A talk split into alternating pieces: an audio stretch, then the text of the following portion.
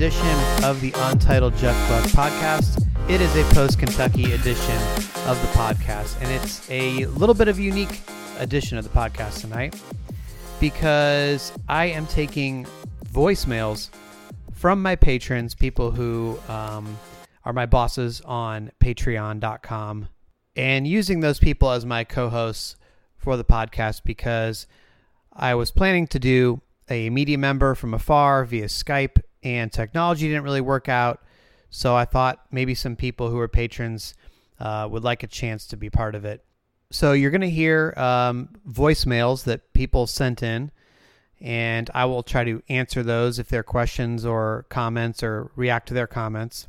Now, before the race, when I sent this information out to my patrons, I had told people, hey, listen, you might want to stay away from the winner so that way everybody doesn't talk about the winner. I, I, didn't want every single voicemail to be about that. So my patrons, uh, such excellent listeners, none of them talked about the winner. So let me just open by throwing a question to myself or a comment, I guess.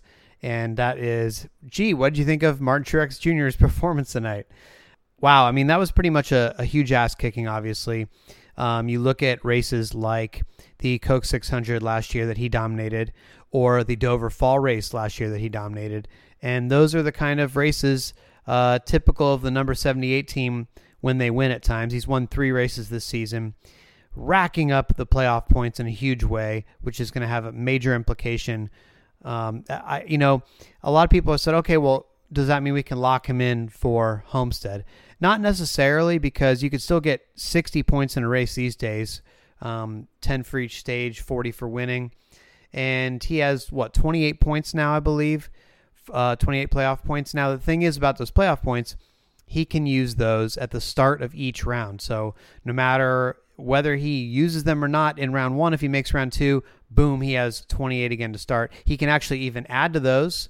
Um, by getting more stage wins or, or victories in that round. And he's also going to add to them because the points leader um, at the end of the regular season gets 15 even second place i believe gets 10 so he's looking at quite a significant cushion almost uh, you know perhaps half a race more and it's basically a mulligan that he can have each round so that doesn't guarantee he's going to make it though because two bad races could easily take him out and of course um, once he gets to homestead it's it will be all even no playoff points involved with that but still very dominant. I, I think they're obviously the team to beat this season. They seem to be fast every single week. They they are very reminiscent of Harvick a few years ago, where just rolling off the truck, super fast. Everything seems to be falling in place, and uh, overall, just a very very good season so far for Martin Truex Jr. and the number seventy eight team. So um, let's get to the first voicemail here and see what is on your mind after the Kentucky race. Hi, Jeff. This is Jeff Hess from Willow Grove, Pennsylvania. Just read your tweet uh, with Brad Keselowski's quote about having to get these cars changed to get put on a better show. That's something I've been saying for a long time. Something needs to do that splitter. So I want to get your thoughts on that. Thanks. So yeah, Jeff, uh, great question, obviously, and let's talk about Keselowski's comments because I think that's going to be probably the story of the night coming out of this race. Um, the Truex thing you know, interesting. But I think that the Keselowski, what he had to say, especially uh, criticizing the car, will have some some more implications. First of all, he was frustrated, so part of this was out of frustration. But he said that the car is a poorly designed race car. That's a quote. And it makes racing on tracks like this very difficult to put on the show we want to put on for our fans. He was basically saying you have to get everything you can get on restarts because if you don't, uh, you're going to end up at the back, not be able to pass. And so that's what uh, helped lead to his wreck that collected Jimmie Johnson and Clint Bowyer. One reporter asked, "What would you suggest?" And Keselowski said, "Quote: It is time for the sport to design a new car that is worthy of where this sport deserves to be and the show it deserves to put on for its fans." Now, Keselowski later on Twitter walked back um, some of the tone of his comments, saying he was frustrated, but the main point remained uh, he wanted people to confuse his passion and love for the sport. But of course, he's right in a lot of ways. Um, you know, obviously the race wasn't very good, and it stands in stark contrast to a couple years ago. the Kentucky race was one of the best races of the year. I know it's hard to believe now, but that was remember that was the first time they tried the lower downforce package after NASCAR had wanted to go in the high drag direction. And people just raved about Kentucky. It was a fantastic show, and you really felt good about the lower downforce. Well, last year's race wasn't as good, and that was odd because it was even lower downforce, so you would have thought it'd be better. Then they come back this year with even lower downforce than last year, and probably the worst of the three races. So how do you really explain that? I'm not sure. Uh, obviously, there was a repave in there, so that had a lot to do with it. The track was also reconfigured partly, but you also have the counter argument to that, which is that Kyle Larson went to the back tonight twice, started in the back, came to the front, had a speeding penalty, went to the front again, and um, he ends up finishing a solid second. So obviously he could pass cars. In fact, he said after the race, Quote, for sure it was hard to pass at times. There were a couple times I think I caught Clint early in the race, couldn't get by him, and then was stuck behind Joey and Kevin for a while, but we were able to get by them. So basically, he was saying, yeah, it was hard, but I could do it. He also said, I could see how it was probably frustrating for other people. My car was good, so I had fun. So, you know, h- how do you take that? I'm not really sure. Um, it'll be interesting to see where the direction of the sport goes past this because as Steve O'Donnell told Nate Ryan on the NBC podcast this week, a Gen 7 car is potentially in the works. Hi, Michael from Flagler Beach, Florida. Big Junior fan. So I enjoyed the race, but I agree with Brad. We got to do better with these mile and a half tracks. The racing definitely needs to improve. I mean, you know, it's a long race, and to sit here for three hours just to watch, you know, really good action on a restart, and that's it um, just isn't great. You know, it's these mile and a half tracks. Unfortunately, the product that we currently have just isn't cutting it. So I would love to see NASCAR design a new car and hopefully get something closer to what they have in the truck series. I mean, the, the racing in that series to me is far better than the Cup. Yeah, so Michael makes a good point there. Obviously, you look at the racing in the truck series, it certainly seems a lot closer and more competitive. But I do think a lot of it is the mile and a half tracks themselves. I mean, you know, there's a great show that NASCAR puts on on the short tracks and on the road courses. Um, the mile and a half tracks, obviously, we all know if you're listening to this, they're just not as good. They're not as entertaining. And I, I just wonder if there's a way that NASCAR could say, look, for the, I, I know that, you know, two huge track companies control uh, most of the races and both the, the majority of the tracks in both those companies are mile and a half tracks. But for the good of the sport, could we not figure out some better ways to get to smaller tracks? I mean, think about how different the sport would be if short tracks were the majority and intermediates were something that you only saw a few times a year. I mean, it would be completely different. I think a lot of the problems that the sports had over the last decade would be erased. I think it would be a much more popular sport. I think it, it would be healthier. And it certainly would be a lot more entertaining to see these guys beating and banging every week. You'd have a lot more rivalries. Uh, you know, I just think that's that's where the sport needs to get. You, you can only do so much with these races on mile and a half tracks to make it a good show. Hey Jeff, this is Chris from Essex, Ontario, Canada. I have a couple comments based on the race tonight. I have to agree with Keselowski in his interview that the track was a one groove track. I don't think that VHT or the Tire Dragon did much for the race tonight. I also have to comment on the green white checkered and the overtime line. Personally, I think if that overtime line wasn't there, Truex would have lost the race because Kyle Larson was coming. Other than that, I think it was a pretty standard mile and a half race. Yeah, so it's interesting. Let me start with your second point first, there, Chris. Um, I, I think that Martin Truex Jr. took the white flag. So in that case, the overtime line wasn't going to come into play no matter what the rule was because since it was the last lap, um, it, any yellow at that point is going to end the race, uh, overtime line or not. That's unfortunately just the breaks, and I think in that situation with cars spinning through the grass, grass on the track, they just they just had to throw it. But I do think you're right, definitely in terms of the tire dragon. I don't really know if that was effective certainly didn't seem to widen out the groove and provide for side by side racing that people had hoped and were optimistic about. Maybe it would have been even worse if they hadn't done that. Again, though, I think it comes down to a repave as well. I mean, we've seen over and over again repaved tracks do not put on the best racing, and it's a shame every time they try to repave something. Obviously, you know, you don't want the weepers at Kentucky. Remember that was a huge problem um, a couple years ago before they repaved it. There was a rainstorm in the morning on a practice day, and it wiped out like six hours because they couldn't get the weepers to stop. It was like a, a waterfall coming up from from underneath the track. So obviously, you know, just put in better drainage, you have you've got to repave in that situation, but it just doesn't make for good racing. And it's just going to take years of patience before you get back to something that looks decent again. Jeff Miller, Salem, Oregon. What is it with Goodyear supplying tires that don't wear out? How many times do we have to see good races after good races when they have tires that have tire wear and there's a big gap between new tires and old tires?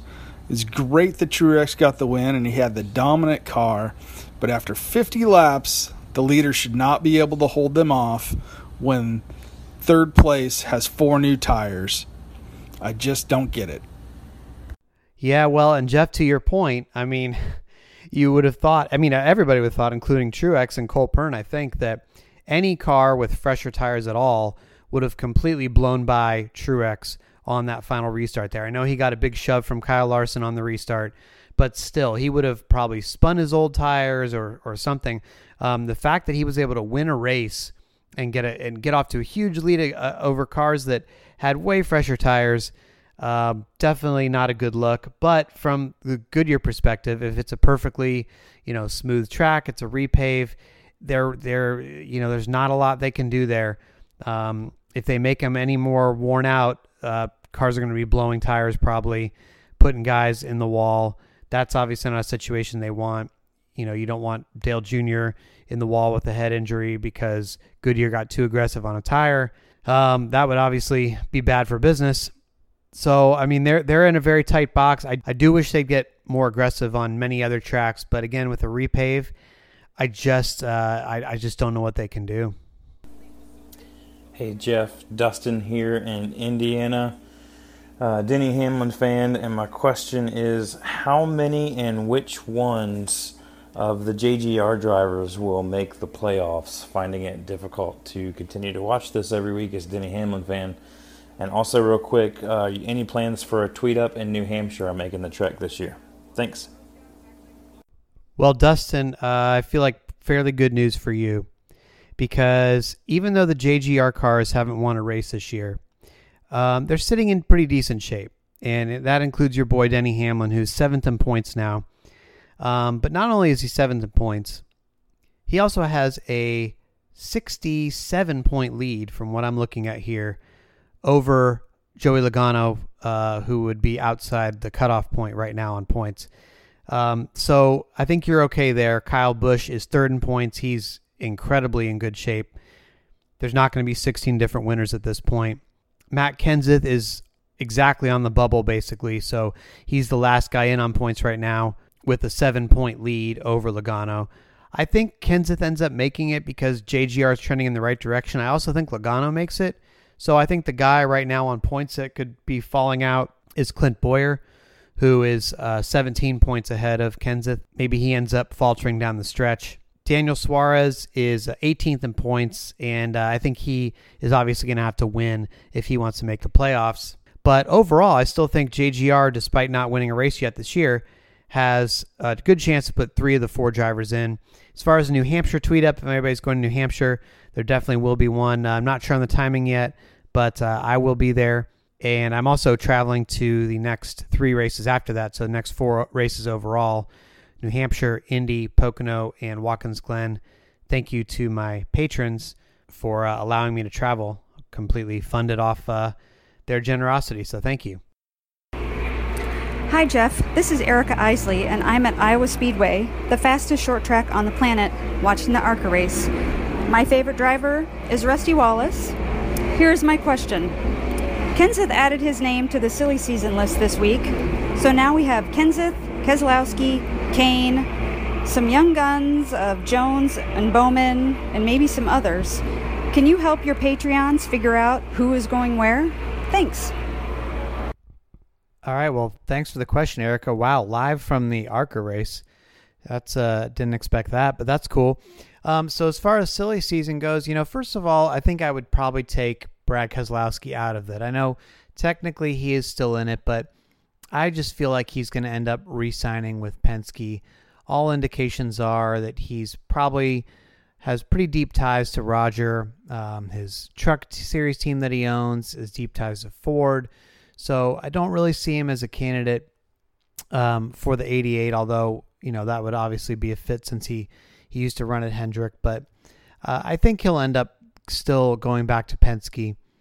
Now, um, as far as Matt Kenseth goes, obviously Erik Jones will probably be taking his spot at Joe Gibbs Racing.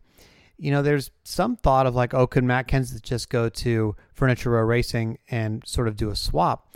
But the problem is, uh, Barney Visser, who's the Furniture Row Racing owner, said after the Kentucky race, hey, you know, I'm not even sure I'm going to have two teams next year. I don't know if it's feasible for us. So that was kind of an interesting comment. Kenseth obviously can still drive, and uh, you know I think there's a possibility he could end up at the 88. The problem with the 88 is, you know, if you're Rick Hendrick, you can't really go to Nationwide or other sponsors and say, "Hey, uh, could you give us that same money you're giving for Dale Jr. Uh, except for Alex Bowman or William Byron?" Um, because Nationwide's going to say, "Uh, no, I mean we'll give you money, but we're not going to give you that same amount of money." And so because of that, I think they've had to try to get a bigger name, but there's just not that many big names out there. Um, there's a lot of young talent out there, but not many huge names. So I think that's why you know a guy like Kenseth would possibly fit there. But then you also have people like Kurt Busch who could be leaving Stewart-Haas Racing if his contract isn't picked up. Danica Patrick in her final year at Stewart-Haas, she could be out. So you have rides like the 41, the 10, uh, possibly open. You know, is Casey Kahne going to stay at Hendrick? His contract technically, I think, goes through next year. But there's been a lot of talk that he could be out. You hear about GMS Racing, which is Spencer Gallagher's team or his dad's team anyway, moving up to Cup. Talk, lots of talk about Ryan Blaney and whether he will become a third Penske driver next year. What happens to that Wood Brothers car? So many things left yet to be determined. It's tough to tell until some of the dominoes start falling what could really happen. Hey, Jeff, and uh, all you Untitled Jeff Gluck podcast loyal listeners. My name is Davey Siegel. I am 21 years old from Rockville, Maryland, about 30 minutes outside of DC. So I'm not going to ask a question about the 78 because obviously he dominated the whole night. I'm going to ask a question about Casey Kahne Jeff, you were tweeting about it during the race. Uh, you said he kind of just needs a fresh start somewhere. I'm just kind of curious if you had to put your finger on it, do you think that he will be driving a cup car next year or he won't be? Because I'm leaning towards no. You look at Bowman, he might go to the 88 or the 5, and Byron might go to the 88. If I had to put money on it right now, I would say Casey Kahne is not going to be in the Cup Series next year, but I just want to get your thoughts on that and his night and his season as a whole. Well, Davey, it's a great question. First of all, I do feel like Kahne will still end up in Cup somewhere. The fact that he has 17 career wins, I mean, that is really impressive. It shows that uh, he didn't just have one or two great years. He's had a, a solid career overall. I know the last four years have been quite a struggle, but the guy can win. The guy is a talented driver. I don't think he's lost it. Has he lost a lot of confidence and faith in his, his team to get the cars right? Uh, yeah, certainly. But I, I don't think that – you know, if he got a fresh start, I think that he could win again, be a contender again, and teams would, you know, gladly have a guy who's a veteran um, try to figure out how to how to make their cars go fast. As we just talked about, there's going to be several openings probably this year. The market is pretty decent for drivers, so I think there's some opportunities out there if if he ends up starting fresh somewhere um, to get his career back on a, a decent note. You know, he honestly might be a, a decent fit for Stewart-Haas. I could I could see that. In addition, I think people really underestimate how big of a fan base Casey Kahne has. I mean, he's one of the most popular drivers year in and year out. So that's something as well for a team and sponsor to look at when they're thinking of who to hire. Are there concerns about the Cup Series talent pool depth as we're clearly entering a transitional period where multiple established Cup drivers could be retiring in the coming years? For instance, Stewart-Haas is an average driver age of 38 right now, but there's seemingly minimal replacement options for them, let alone anybody who can produce their own sponsorship. It seems that while we focus on drivers like Kyle Larson and Daniel Suarez and Chase Elliott taking over the sport in, in those few top level rides, there's not much focus on, you know, filling the other spots within these organizations. Yeah, that's another great question. I think it ties into all what we're talking about, right? Because if you think about it, there's a great, great young talent pool out there. I mean, it's probably the best group of young talent that I've seen since I've been around anyway, which is 2004 till now. Um, but the veterans, uh, there's still a lot of value there because name recognition, the ability to communicate with the crew chief, to know what you want out of a car, um, that that goes a long way. And then um, sponsors want somebody with a proven track record. I mean, you even look at guys like Chase Elliott, as much hype as there's been about him, and, and he's running well certainly, but he hasn't won yet. You know, Ryan Blaney just got his first win. Kyle Larson has a few wins, but all on two mile tracks or bigger. So there's still a lot left to prove for these young guys. And if you're a veteran driver, you know, that really could go a long way in helping you stick around the sport a little bit longer because of what you said and that the talent pool for the, you know, 35 year old and older guy, there's a demand for that kind of driver out there. Hi, Jeff. This is Terry from Phoenix, a longtime listener, first time caller. Uh, the question was had to do with ownership. There's a lot of talk about the drivers retiring and stuff, but the ownership seems to be getting kind of up there in age. And has anyone looked at what's going to happen when uh, they all decide to retire or move on? Thanks. Bye. Yeah, Terry, you bring up a great point because if you think about it, Rick Hendrick at 67 years old is really the youngest of these sort of legacy owners that have been around. Uh, Richard Childress is 71. Jack Roush is 75. Joe Gibbs is 76. Roger Penske's 80. So, you know, there, there's definitely going to be a change of the guard at some point, whether they step away voluntarily or whether they're just not able to come anymore. Unfortunately, that's what happens when you get old. And so, but I'm sure they do have a succession plan. You know, you look at Hendrick, for instance, right? I mean, they're not just going to let the team go away. His son in law, Marshall Carlson, is actually the team president. Um, so that there's obviously something there. I, you know, J.D. Gibbs, I'm sure would have been able to step in for coach, but he's you know had his own health problems. Coy Gibbs, though, is another Gibbs son who could step up and keep the team going. You look at Roush Fenway Racing, and Steve Newmark already runs day to day operations there. Jack Roush has sort of um, had his role lessened a little bit. So I think these teams have succession plans, and obviously it's probably up to the family ultimately in some ways, but I, I think most of them will continue to go on.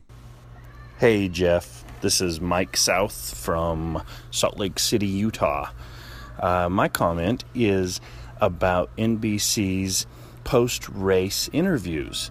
It seems very redundant to interview the driver on the track, wait five minutes, and then interview the same driver again in victory lane the time between the two interviews is very dull, and the second interview has no excitement. What are your thoughts?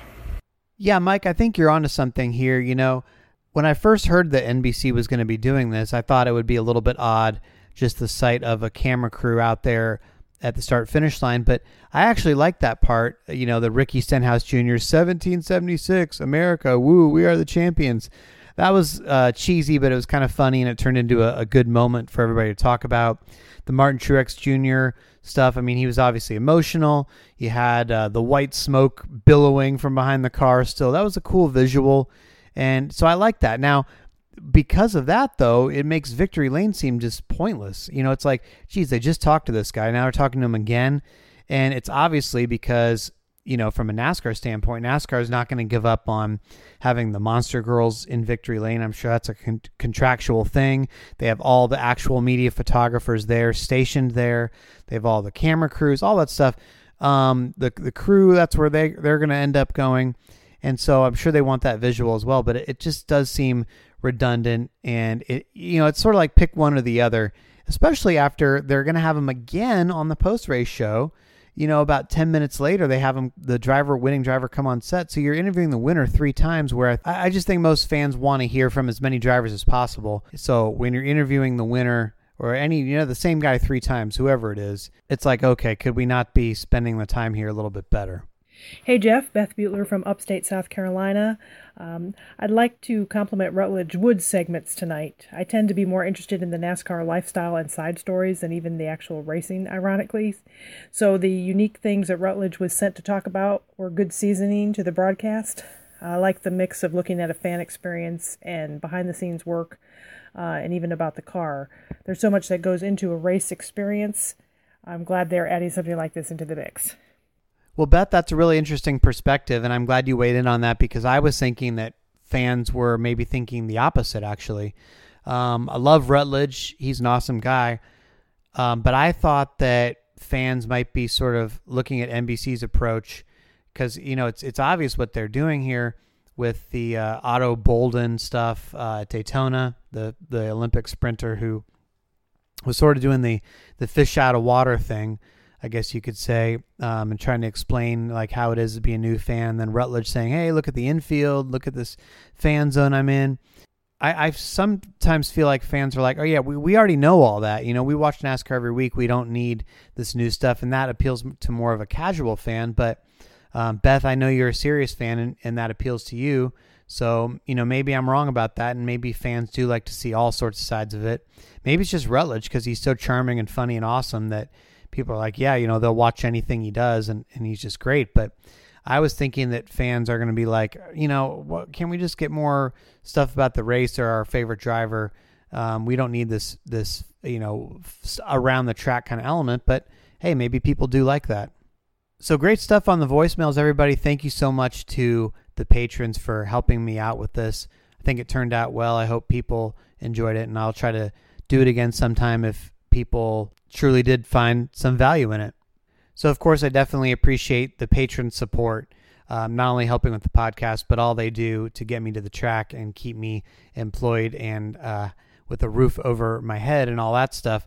I also appreciate Samtech, my post race podcast sponsor, and something sort of exciting happened this week that I wanted to tell you about with Samtech because um, Ray Bergman, who is at the Ray Bergman on Twitter. I got a tweet last week and it said, Hey, Jeff Gluck, what was that trade school you mentioned in your conversation with Jordan Bianchi? So Ray listened to the uh, post race podcast from Daytona with Jordan and then wanted to know uh, what what was Samtech again. So I tweeted to him. I was like, "Oh man, you made my day." I tagged Samtech in it. I was like, "They'll be happy to know you asked."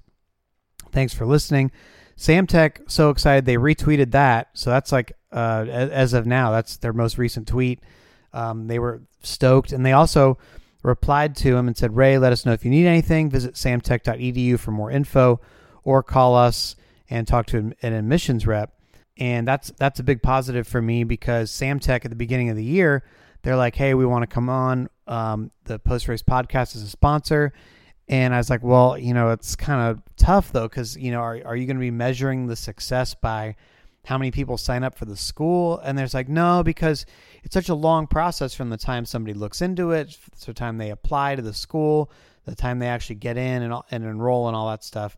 So, you know, they were just kind of blindly putting faith in the fact that maybe one or two people, however many, might end up going there or tell their friends about it. So I don't know if uh, Ray Bergman is going to end up going there, or if he was in- interested for somebody else, or just curious. But I thought it was cool that um, he discovered it, and so hopefully, those of you who listen to the podcast have also learned some stuff about Samtech this year, as I've been talking to them uh, or talking about them uh, on the podcast. And of course, um, if you wouldn't mind sending Samtech a tweet sometimes at samtechedu um, I'm sure they would think that that was cool because um, they obviously were enthused by Ray Bergman's tweet. So I'm off to New Hampshire coming up this week, and I have a couple cool podcasts coming up before we get to the track. 12 questions with Denny Hamlin on Wednesday. And then Thursday, I'm talking with Sherry Pollex for the Social Spotlight. Now, Sherry, as you probably saw on Twitter after the race, tweeted from her hospital room um, her excitement for boyfriend Martin Truex Jr. going to victory lane. Sherry had a recurrence of her ovarian cancer, had to undergo a surgical procedure this week. She was hoping to return home, I believe, Sunday. So hopefully that that happens. Now, in the social spotlight, we didn't talk about the uh, cancer in the interview. She wasn't wanting to put that out there at the time. Um, I, I think circumstances changed once Martin won, and and it sort of became like a little bit easier for her to talk about it. But we did touch on a lot of social media stuff as well as social media for um, her Sherry Strong effort, which kind of gives some advice and helps people try to find a good direction on healthy living and cancer prevention, other things along those lines. So look for that on Thursday. So, again, thank you everybody for listening. Really appreciate your support. And let me know whether you enjoyed the voicemails podcast by tweeting with the hashtag JG voicemails. So, hopefully, um, other people can talk about the podcast as well if you use that hashtag and get a conversation going. So, I enjoyed it. Thanks again for listening and talk to you next time on the Untitled Jeff Gluck podcast.